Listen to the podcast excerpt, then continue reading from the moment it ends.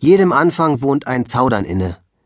Ein großer Teil der Menschen draußen auf der Straße und ein noch größerer Teil der Menschen, denen man nicht auf der Straße begegnet, weil sie Besseres zu tun haben, schiebt alle möglichen anstehenden Aufgaben auf.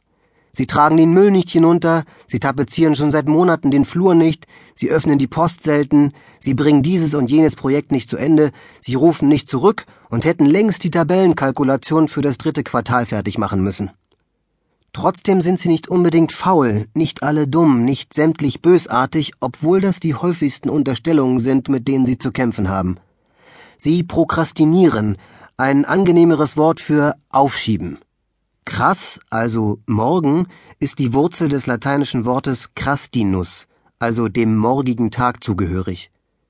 Prokrastinieren bedeutet also wörtlich übersetzt für morgen lassen. Und bis morgen kann es noch sehr lange hin sein. Wir haben diese Menschen weitgehend ohne Hintergedanken Lobos getauft. Das steht für Lifestyle of Bad Organization bzw. dessen Anhänger. Prokrastination ist nicht auf spezielle Tätigkeiten oder Aufgaben begrenzt. Im Prinzip lässt sich alles Machbare aufschieben, sogar vollkommen Unumgängliches kann man bequem unterlassen. Die Konsequenzen sind breit gefächert. Oft passiert nichts. In schlimmeren Fällen steht der Lobo vor seiner Wohnungstür und kann sie nicht aufschließen, weil jemand, der seine Berechtigung aus der kalten Wut des missachteten Apparates herleitet, ein anderes Schloss eingebaut hat.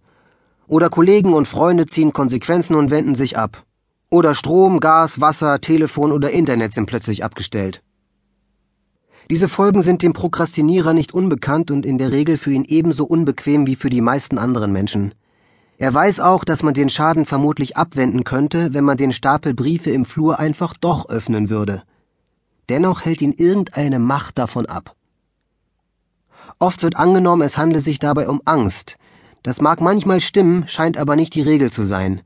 Der wahre Grund, etwas scheinbar Notwendiges nicht zu tun, liegt in der Natur des Menschen. Tief im Innern weiß er, dass Notwendigkeiten stets eine Einengung darstellen, die das Wohlbefinden einschränkt. Das Streben nach Glück bringt ein Streben nach weitestgehender Reduktion von Zwängen mit sich, also werden selbst vorgebliche Notwendigkeiten in Frage gestellt und praktisch überprüft.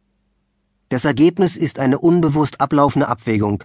Soll man jetzt einen Moment der sicheren Unannehmlichkeit verbringen oder später einen weniger wahrscheinlichen, dafür eventuell deutlich problematischeren Moment? Mit der Frage, warum diese Abwägung so oft zugunsten des Aufschiebens ausgeht, befassen sich Forscher aus unterschiedlichen Fachbereichen erst seit etwa 30 Jahren.